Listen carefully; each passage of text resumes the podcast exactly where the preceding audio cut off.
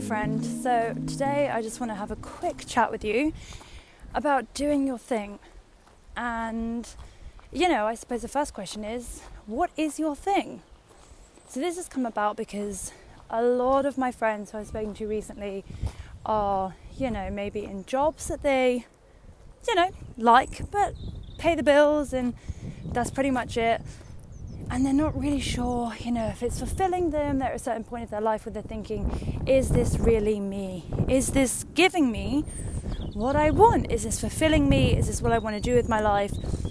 And a lot of the times the answer is no. No, it's not. You know, this pays my bills, this pays my very expensive rent. But other than that, you know, I have my own thing. I love to do X, Y, Z. I love to act. I love to sing. I love to write. I don't know, I love photography, I love, I don't know, whatever, insert passion here, babe. So, how do you tackle that? Because sometimes it can feel really, really shitty to be having a nine to five that, you know what, doesn't satisfy you. And I think it's okay to just be like, this isn't for me. This isn't the love of my life. It pays my bills. It's not bad, but you know, it doesn't inspire me, it doesn't fulfill me. And so that is why it's so important to do your thing.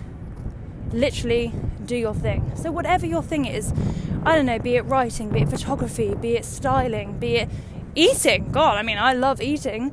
Make sure that you make time to also do your thing. Sometimes that can be super overwhelming, you know. You're at work nine to five. Let's be honest, no one works nine to five. It's more like eight till seven every single day but you need to somehow make time to do your own thing outside of that. Think of it like, you know, a little after school club, a little extracurricular activity, however you want to frame it. It's so important to do that as well because that identifies who you are. It's going to keep you passionate, it's going to keep you energized. And guess what? If you're in a job that you really don't like, it's actually going to help you through that job because you'll be sat at your desk and you'll be like, do you know what?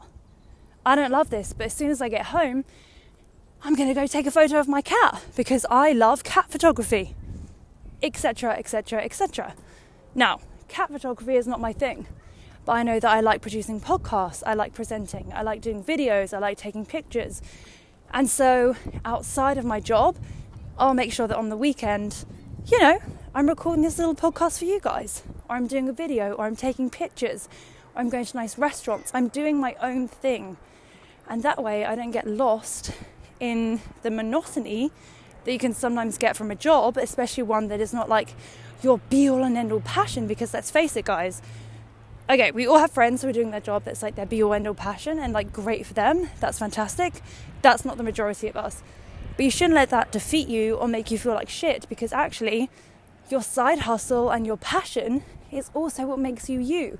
It's what makes you happy, it's what makes you thrive, it's what makes you learn. And I don't know, if you keep going at it and you keep doing your own thing, maybe one day that'll pay your bills.